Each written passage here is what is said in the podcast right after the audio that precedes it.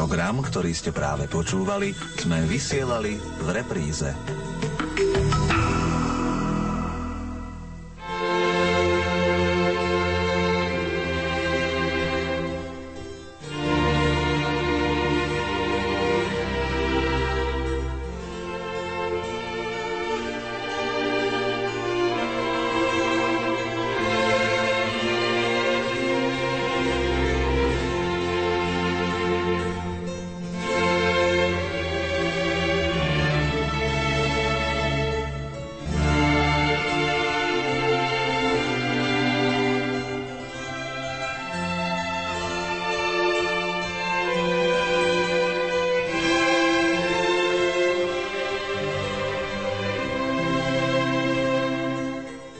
Viac ako 30 svetovej populácie sa hlási ku kresťanstvu. Paradoxne, toto najrozšírenejšie náboženstvo akoby nikde nemalo dvere otvorené celkom do Korán. Počínajúc prekážkami, ako sú prenasledovanie a nesloboda vierovýznania v oblastiach ako Blízky, Stredný alebo Ďaleký východ, až po miesta, kde je kresťanstvo oficiálne uznávané, ako napríklad v našich zemepisných šírkach, a kde spomenuté nie celkom do Korán otvorené dvere znamenajú bránu k ľudským srdciam, ktoré sú unavené bežnými každodennými starostiami a pre Boha ako by nezostával čas. Nasledujúca hodinka vysielania Rádia Lumen bude venovaná relácii Kresťania vo svete v roku 2011 a bude prechádzkou, pri ktorej nahliadneme do rôznych oblastí Zeme. Príjemné počúvanie vám prajú Diana Rauchová, ktorá vybrala hudbu, technik Peter Ondrejka a od mikrofónu Dana Jacečková.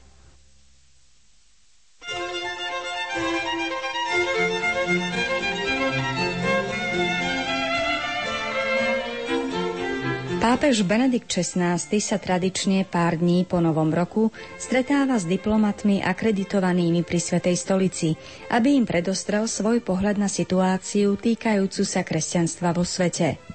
Už tradične je stredobodom jeho záujmu apel na zlepšenie postavenia kresťanov v oblastiach, kde, či už oficiálne alebo v skrytosti, je sloboda vierovýznania obmedzovaná – vo svojom zatiaľ poslednom prejave sa zameral najmä na situáciu na Blízkom a Strednom východe.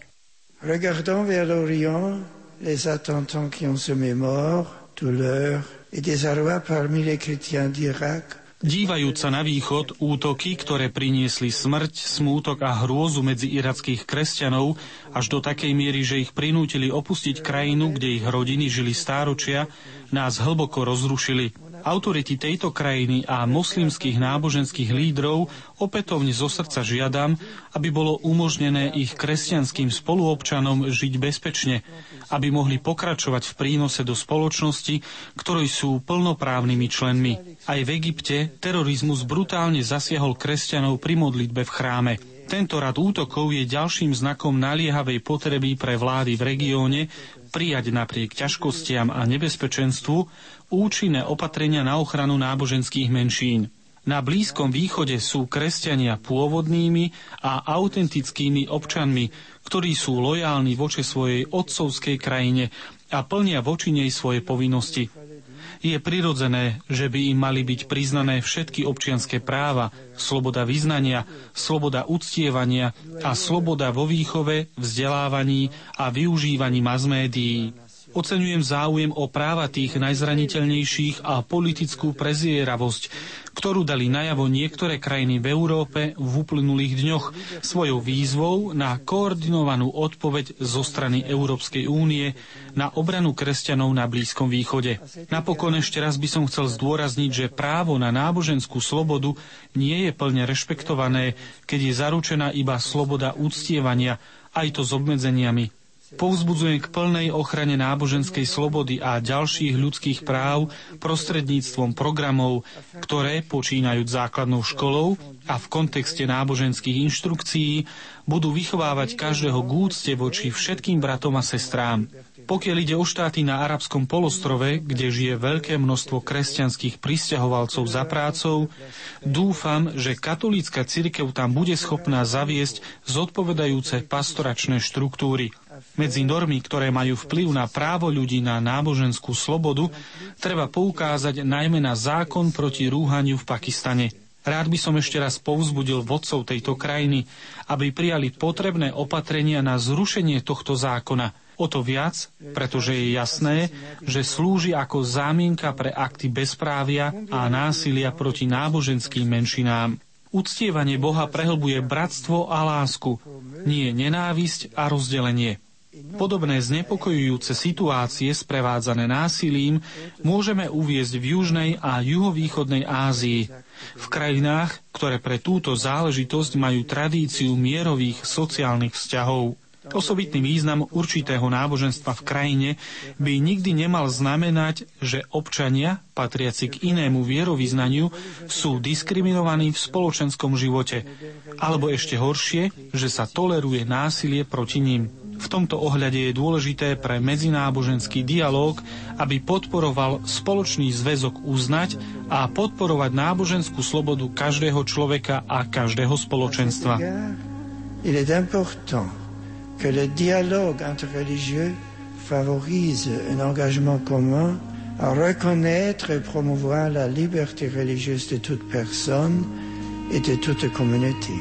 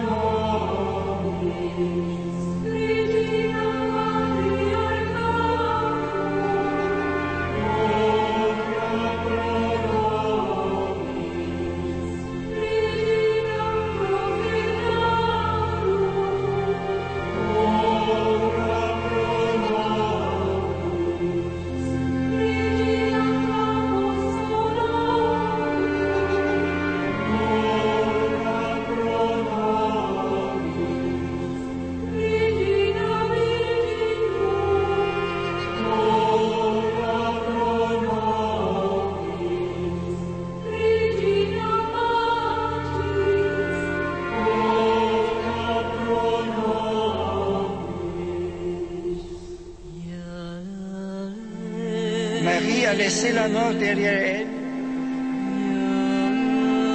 Elle est entièrement revêtue de vie. Celle de son Fils, le Christ ressuscité. Elle est ainsi le signe de la victoire, de l'amour, du bien et de Dieu, donnant à notre monde l'espérance dont il a besoin. Regina Celi,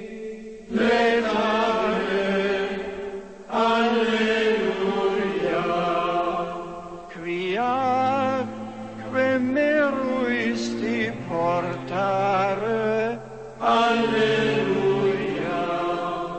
resurrexit, sicut dixit, Alleluia,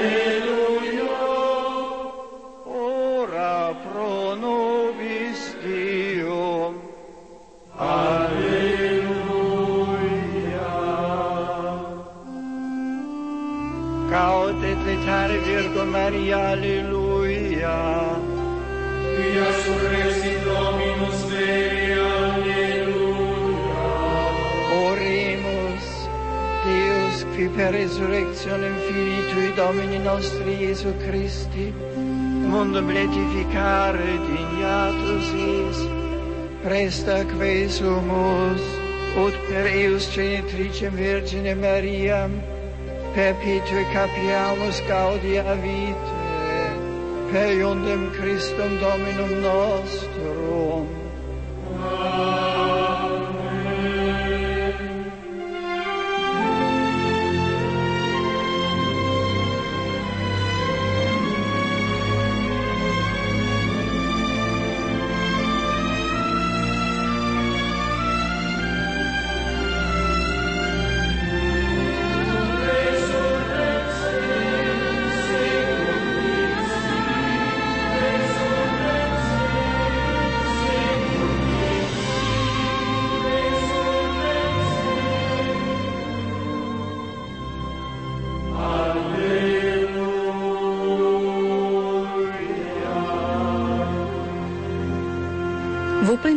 Bola pozornosť celého sveta upriamená na krajiny na severe Afriky, ktoré iniciovali tzv. arabskú jar, vlnu rozsiahlých protestov, civilných nepokojov a povstaní, ktoré prebiehajú vo väčšine arabských štátov až do súčasnosti. Konkrétne motívy pre spustenie protestov boli v jednotlivých krajinách rôzne. V zásade ich však spájal boj proti chudobe, nezamestnanosti a zlým životným podmienkam, ako aj s tým súvisiaci odpor voči autoritárskym a skorumpovaným režimom dlhodobo vládnúcim v mnohých arabských krajinách. Dianie prinieslo v mnohých prípadoch začiatok vytúžených zmien. Tragické však je, že tieto nepokoje si vyžiadali vyše 20 tisíc ľudských životov a nechýbali ani cielené útoky proti kresťanským komunitám. Napríklad v Egypte sa ich udialo niekoľko. V máji pri podpalačskom útoku na kostol v Káhire zomrelo 15 ľudí. V októbri egyptská vojenská vláda šokovala krajinu aj celý svet krvavým potlačením demonstrácie koptských kresťanov. Podľa výsledkov nedávnych volieb budú mať vedúce postavenie na novej politickej scéne dve parlamentné strany, z ktorých obavy v súvislosti s potláčaním náboženskej slobody vyvoláva najmä moslimské bratstvo. Strana síce v predvolebných vyhláseniach slúbila rešpektovať ľudské práva, no analytici sú v tejto súvislosti skôr skeptickí. Budúcnosť kresťanov v tejto aj v ostatných majoritne moslimských krajinách arabskej jary je teda viac ako neistá. Rok 2011 bol pre kresťanov v Pakistane poznamenaný tragickými udalosťami. Začiatkom marca bol v Islamabáde zavraždený pakistanský minister pre náboženské menšiny Šábas Bhatti, ktorý bol jediným katolíckým členom tamojšej vlády. K atentátu sa prihlásila organizácia Térik e Taliban Pakistan, ktorá zastrešuje rôzne skupiny islamských militantov. A motívom pre tento ohavný čin bola neúnavná Bhattiho podpora práv kresťanov a jeho boj proti neslávne známemu a často zneužívanému zákonu o blasfémii. Napriek všeobecnému zdeseniu, ktoré po tomto otvorenom prejave nenávisti voči kresťanom v Pakistane panuje, sú odvážni ľudia, ktorí sa zastrašiť nenechali. V stopách Šabaza Bhattyho sa rozhodol kráčať jeho brat Paul a advokát Akram Masih Gil, obaja katolíci. Druhý menovaný sa stal ministrom pre národný súlad v dikastériu, ktoré sa bude zaoberať problematikou náboženských menšín. Vládna si uvedomila, že medzináboženský dialóg je dnes naliehavou potrebou pre spoločnosť, ktorá nemôže zostať iba v rukách ľudí dobrej vôle – a je nevyhnutné, aby štát podporoval rešpektovanie a rovnosť všetkých náboženstiev, uviedol nový minister, ktorý sa v novembri vo Vatikáne stretol so Svetým Otcom, aby od neho priniesol kresťanom v krajine požehnanie a povzbudenie. Napriek teroru sa fundamentalistom nedarí ani pokaziť vzťahy medzi kresťanmi a moslimami na bežnej, každodennej úrovni. Pri príležitosti Medzinárodného dňa ľudských práv, ktorý sa slávil 10. decembra, zorganizovali dve pakistanské kresťanské organizácie spoločný pochod kresťanov a moslimov pod názvom Ľudské práva pre všetkých.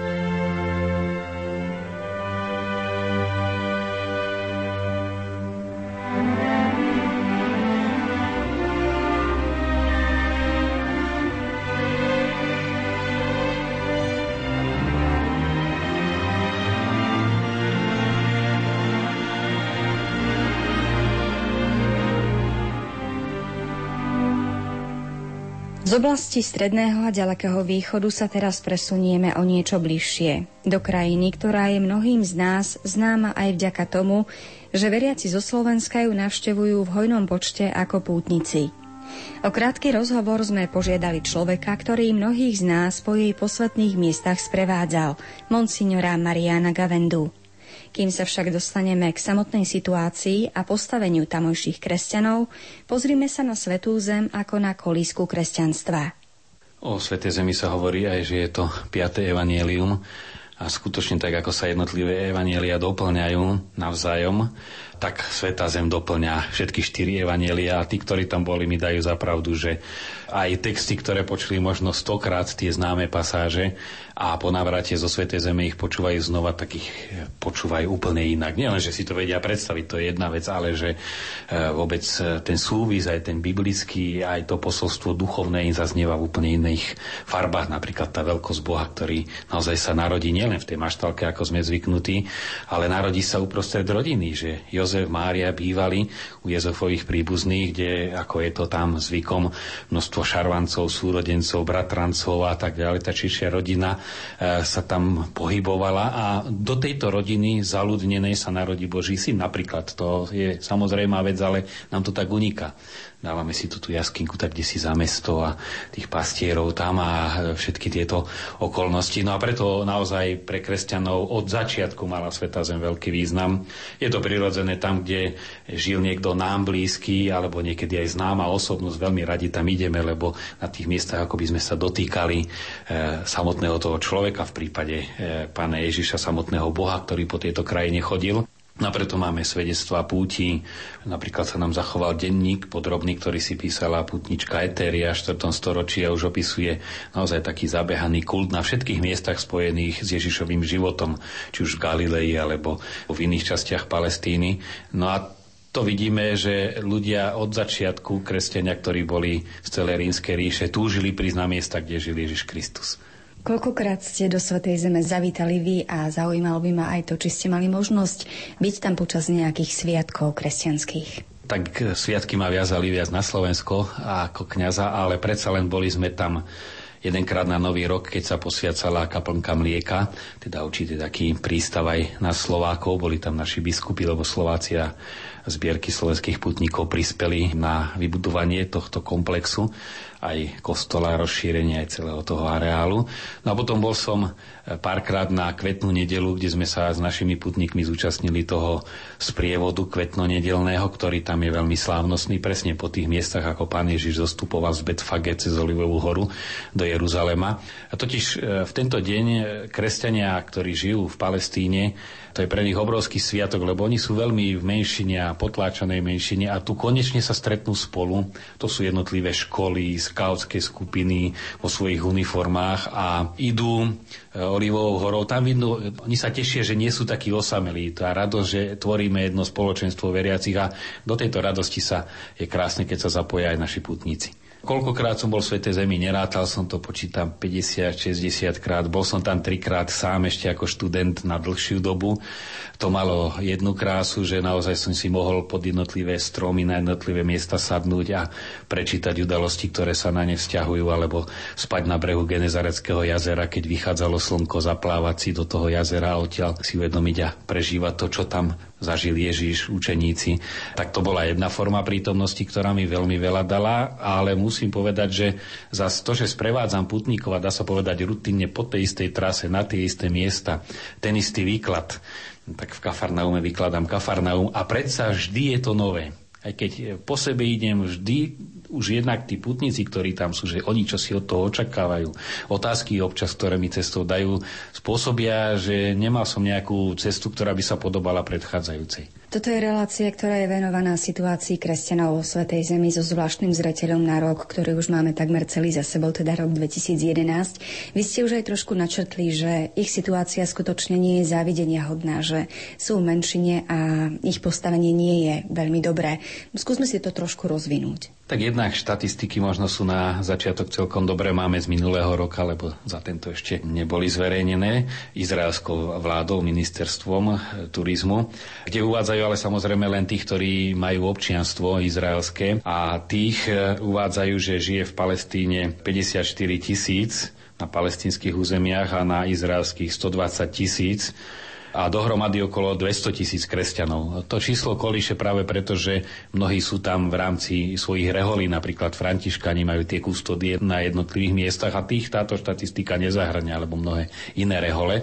Čo je celkom početná prítomnosť, no ale pravdou je, že najmä tí, ktorí sú palestínčania, teda etnického pôvodu, sú to Arabi, ako povieme my, že sú to Slovania. V rámci slovanstva my sme Slováci, tak oni sú Arabi a konkrétne palestínčania a mnohí z nich sú kresťania, treba povedať, že veľmi rôznych rítov grécky pravoslavný rítus, e, iné ortodoxné ríty, je tam dokonca aj ruský pravoslávny, sú tam Armeni, veľmi početná skupina vo Svetej Zemi.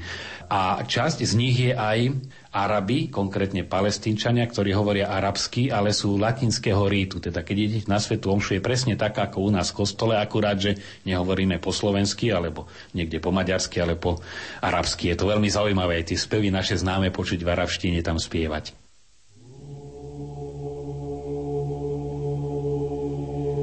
Innal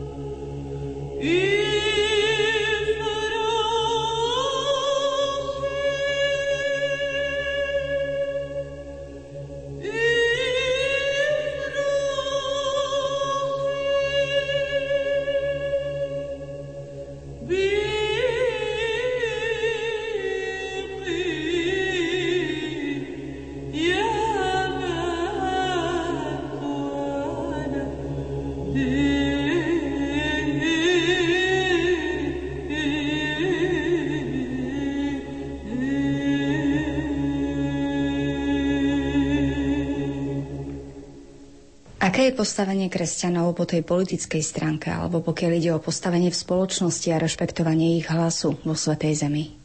Čo sa týka situácie kresťanov v Izraeli, tak treba jasne odlíšiť, že to nie je problém Izraela a izraelskej vlády voči kresťanom a kresťanstvu, ale je to skôr problém historický voči palestinským Arabom, z ktorých mnohí sú kresťania. A to je naozaj zložitý problém, pretože Židia povedia, je to naša krajina, nám ju Boh prislúbil, naši pravodcovia si ju vybojovali, potom tam žili celé viac než tisíc ročie v tejto krajine a nám tá zem patrí, my sa do nej vraciame ako domov. A majú pravdu. Na druhej stránke palestínčania povedia, no naši predkovia tu prišli, keď tu nikto nebýval, sa tu usídlili a tiež tu žijú už celé stáročie. Je to niečo, ako keby Kelti začali prichádzať na Slovensko a povedia, ale my sme tu bývali skôr než vy, tá krajina patrí nám. No a to je jeden spor veľmi hlboký a druhý je, to už je stred islamu a židovstva celosvetového o to miesto, kde je teraz Omarova mešita a kde bol Jeruzalemský chrám. E, to je tak posvetné miesto pre Židov a teraz tam je moslimská mešita, to je pre nich nepriateľné. Akýkoľvek by mali priateľský postoj k islamu Židia, ale na tom mieste si nemôžu predstaviť, aby tam bola mešita. A zas ponúkli, že palestínci ju môžu, že im ju presťahujú, postavia im ju inde na vlastné náklady, ale zase pre celý moslimský svet je to posvetné miesto, pretože podľa ich tradícií odtiaľto Mohamed vystúpil prorok Galahovi k Bohu a preto je to najposvetnejšie miesto, takže pre nich to nie je otázka, že postavíme si to inde. Oni chcú mať tú mešitu na tomto mieste. Čiže toto vysvetľuje tie napätia, ktoré tam sú. Sú to územné, sú to historické, sú to náboženské, ktoré sa týkajú naozaj dejín Izraela a prítomnosti konkrétne palestínčanov a potom prítomnosti islamu. No a s týmto sa zväzujú aj kresťania, pretože keď tí kresťania sú mnohí práve palestínčania, teda palestínsky Arabi, kresťanského náboženstva a nie moslimského, tak celý ten tlak sa premieta aj na nich. Takže z toho to vyplýva, že ten tlak, ktorý je, to napätie, ktoré je medzi Izraelom a Palestínou alebo medzi židovstvom a islamom sa potom premieta aj na kresťanov, ktorí sú palestínčania, teda palestínsky Arabi, kresťanského vierovýznania. No a tá situácia je ťažká, pretože moslimský svet drží spolu, tí sa navzájom podržia, kým kresťania tam zostávajú naozaj opustení od kresťanov.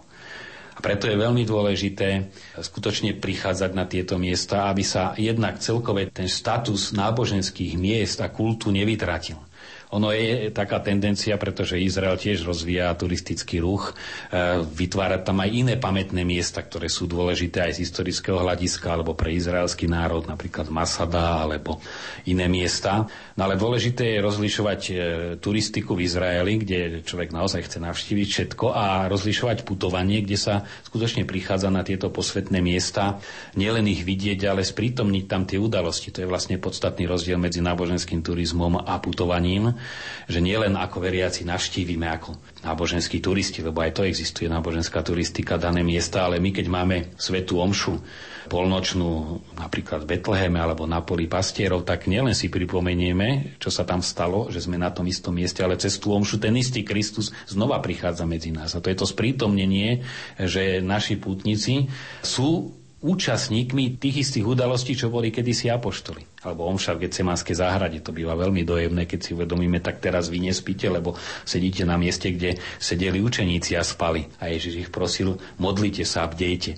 No a toto je dôležité, jednak to podporí naozaj tých kresťanov, ktorí sú tam, pretože oni túto podporu potrebujú a e, svojím spôsobom žijú z e, tohoto putnického a turistického ruchu. To vidieť najmä v Betleheme, kde e, dlhé roky prístup turistov bol obmedzený, boli tam kontroly, radšej ani kresťania tam ani vôbec nechodili, hoci slovenskí putníci tam vždy chodia. Práve z tohoto dôvodu aj podržať našich kresťanov, ktorí sú tam. Sú to celé rodiny, ktoré majú napríklad také malé dielne, kde vyrábajú suveníry z olivového dreva. Naozaj drevo, ktoré rástlo na tých poliach, kde sa Kristus narodil, je to zásne práve tým. Tam aj vláda prispela k vytvoreniu týchto dielní, aby ľudia našli zamestnanie. No ale keď neprichádzajú putníci, nepredávajú sa výrobky, nemajú v dielniach čo robiť a celé to je určitá štruktúra, ubytovanie, ubytovanie znamená kuchyňa, práčovňa a všetky tieto služby, z ktorých tie rodiny žijú. A preto tá podpora najjednoduchšia je, že tam naši putníci prídu, majú z toho oni obrovský úžitok, aj duchovný, aj, aj ľudský zážitok a zároveň podporia. Je to najefektívnejšie, než zberať sa a poslať tam iba peniaze.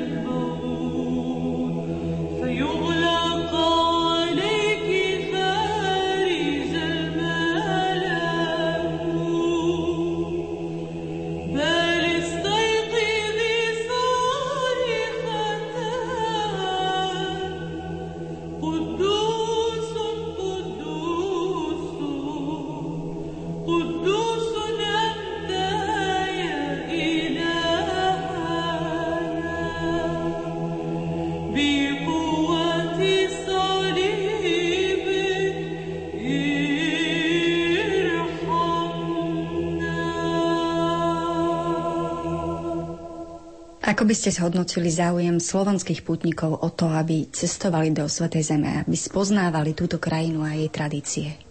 Tak nielen záujem, záujem majú mnohí, ale aj tá obetavosť, ktorú slovenskí putníci prinašajú, je obdivuhodná, pretože keď si e, prerátame, koľko stojí ten pobyt vzhľadom na penzie, najmä starších ľudí, tak to znamená dlhé odriekanie, kým si na to našetria a napriek tomu množstvo ľudí zo Slovenska tam prichádza percentuálne na počet obyvateľov, to je neuveriteľne veľké číslo a potom e, určité obdobia, keď tam bola intifáda, keď e, naozaj v Svetej Zemi sa hovorilo, že je nebezpečné sa pohybovať, tak na mnohé miesta prichádzali takmer výlučne slovenskí putníci, alebo dosahovali absolútnu väčšinu voči celému svetu, že najviac v celkových počtoch boli Slováci.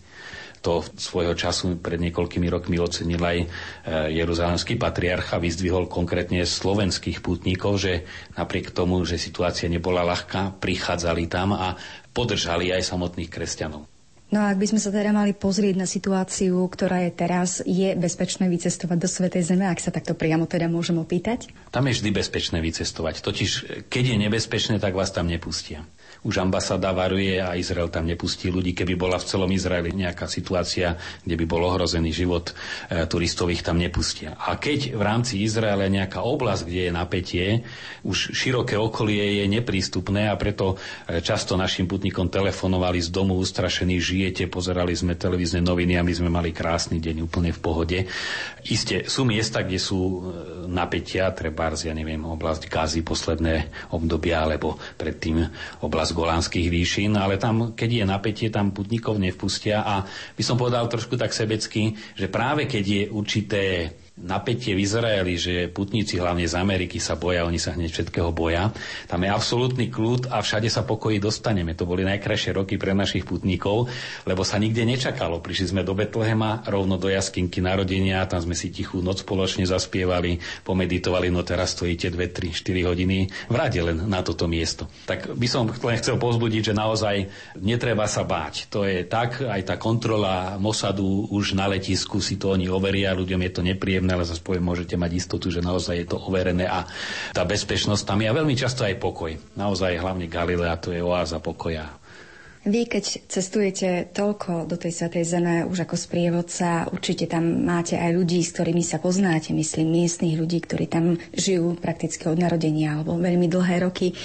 Skúsme sa trošku vžiť do ich kože. Čo ich motivuje k tomu, aby tam stále zostávali, aj keď napríklad v tej Svetej Zemi aj v iných krajinách ako v Egypte tá situácia kresťanov naozaj nie je ľahká? No sú takí, ktorí aj odchádzajú, veď z Betlehema 10 tisíce ľudí odišlo a medzi nimi aj kresťanov, e, najmä do Južnej Ameriky. E, tam je viac obyvateľov Betlehemčanov než v samotnom Betleheme. Ale predsa len tí, čo zostávajú, no jednak e, sú to okolnosti, no nemajú kam odísť. Zoberme si trvár chudobnú rodinu na Slovensku, no kam pôjde to? Stojí peniaze, presťahovať sa, všetko zanechať. To je jeden dôvod. Potom oni naozaj chcú si tú vlast uchovať, lebo odísť znamená vyľudniť to a prísť o vlast. To neznamená, že Slovensko vždy bola a bude Slovenskom a keď aj v časoch krízy odišli do Ameriky, ale sa vracali do vlasti, alebo ich rodina tu žila, ale tam opustiť tú krajinu znamená stratiť vlast. No a potom je to aj nádej, že oni predsa len dúfajú, že tam budú môcť naďalej žiť a tie ťažkosti znášajú. Naozaj kresťania to tam nemajú ľahké väčšie krajiny, napríklad talianské diecezy, tam vybudovali školy, má družbu dieceza v Taliansku so školou, ktorú postavili, vždy tam prídu, robia besedy s tými rodinami. Proste sú aj takéto formy pomoci a je ich veľmi veľa. A do tých kresťanských škôl chodia samozrejme aj palestínčania, lebo sú to školy na dobrej úrovni, najmä v Nazareti, tam je množstvo cirkevných škôl. Na to je taká forma ozaj prítomnosti kresťanov, ktorí tam pomáhajú týmto spôsobom, školstvom, nemocnicami.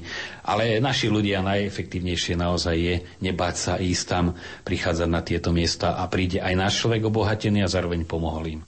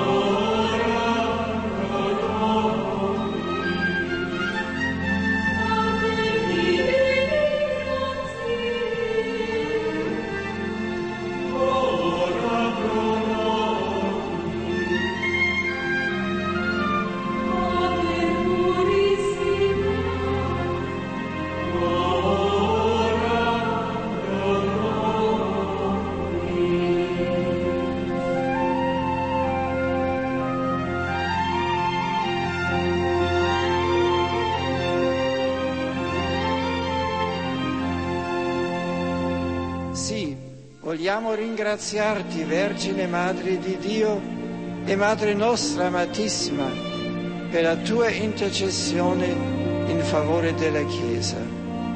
Tu che abbracciando senza riserve la volontà divina, ti sei consacrata con ogni tua energia alla persona e all'opera del Figlio tuo, insegnaci a serbare nel cuore e a meditare in silenzio, come hai fatto tu, i misteri della vita di Cristo.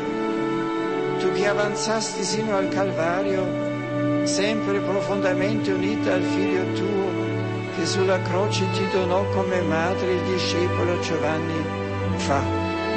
E ti sentiamo sempre anche noi vicina in ogni istante dell'esistenza, soprattutto nei momenti di oscurità e di prova.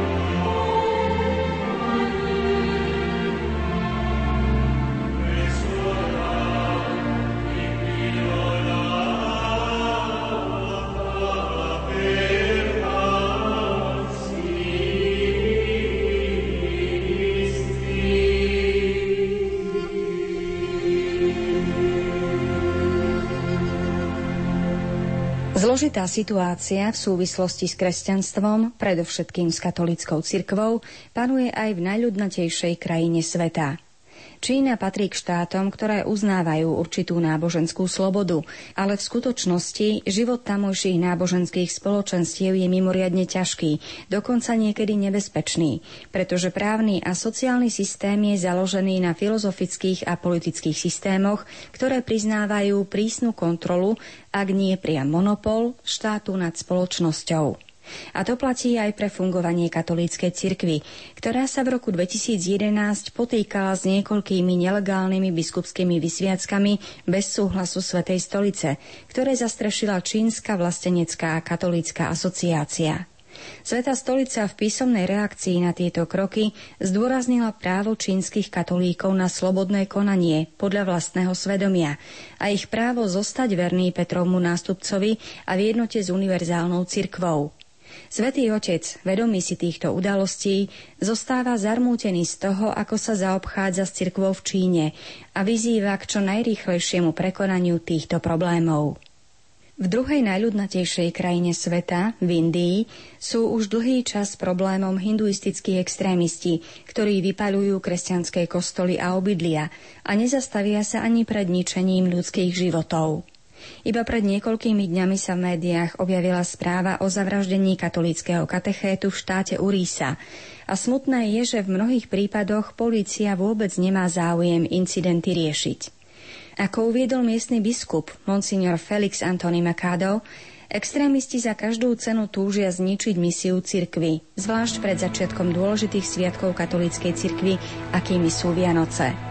Ich snahy budú so všetkou pravdepodobnosťou pokračovať, ale cirkev pokračuje vo svojom poslaní a tieto činy ju nikdy nezastavia v konaní dobra, ktorému nás naučil pán – milovať aj svojich nepriateľov.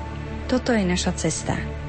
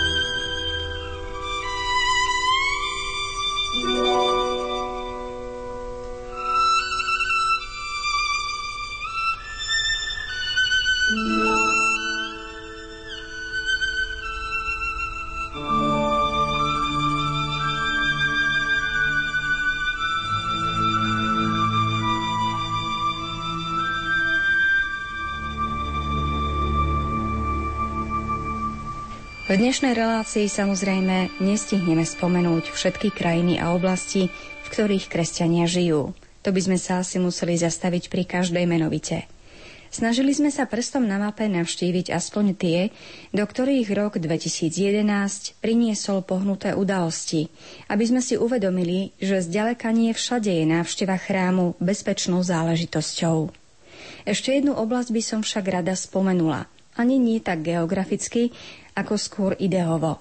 Oblasť, do ktorej patríme aj my na Slovensku. V krajine, kde dobrá novina Ježiša Krista už bola ohlasovaná a napriek tomu, ako by živá viera v nás zostarla a zovšednela. Asi tušite, milí priatelia, že mierim do všetkých krajín, kde je náboženská sloboda v rozkvete.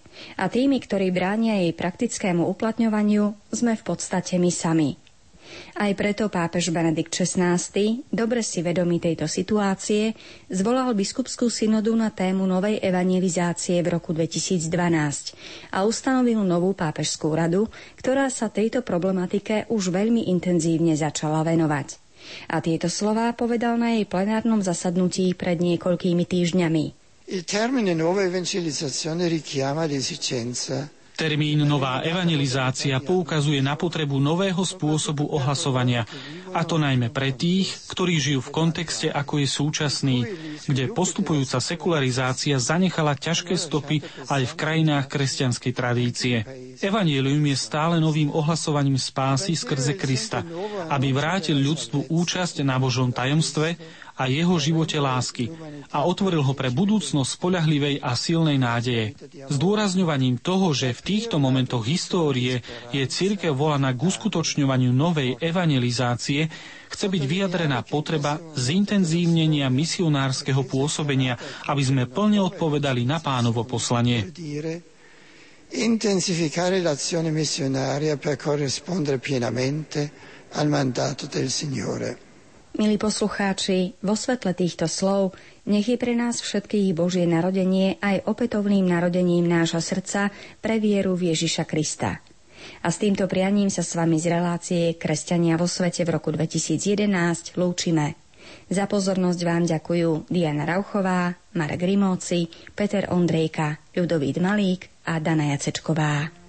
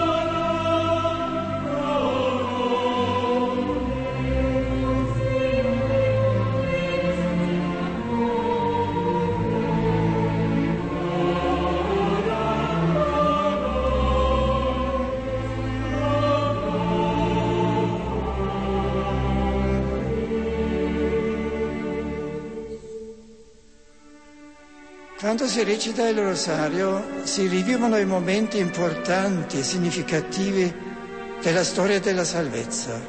Si ripercorrono le vere tappe della missione di Cristo. Con Maria si orienta il cuore al mistero di Gesù.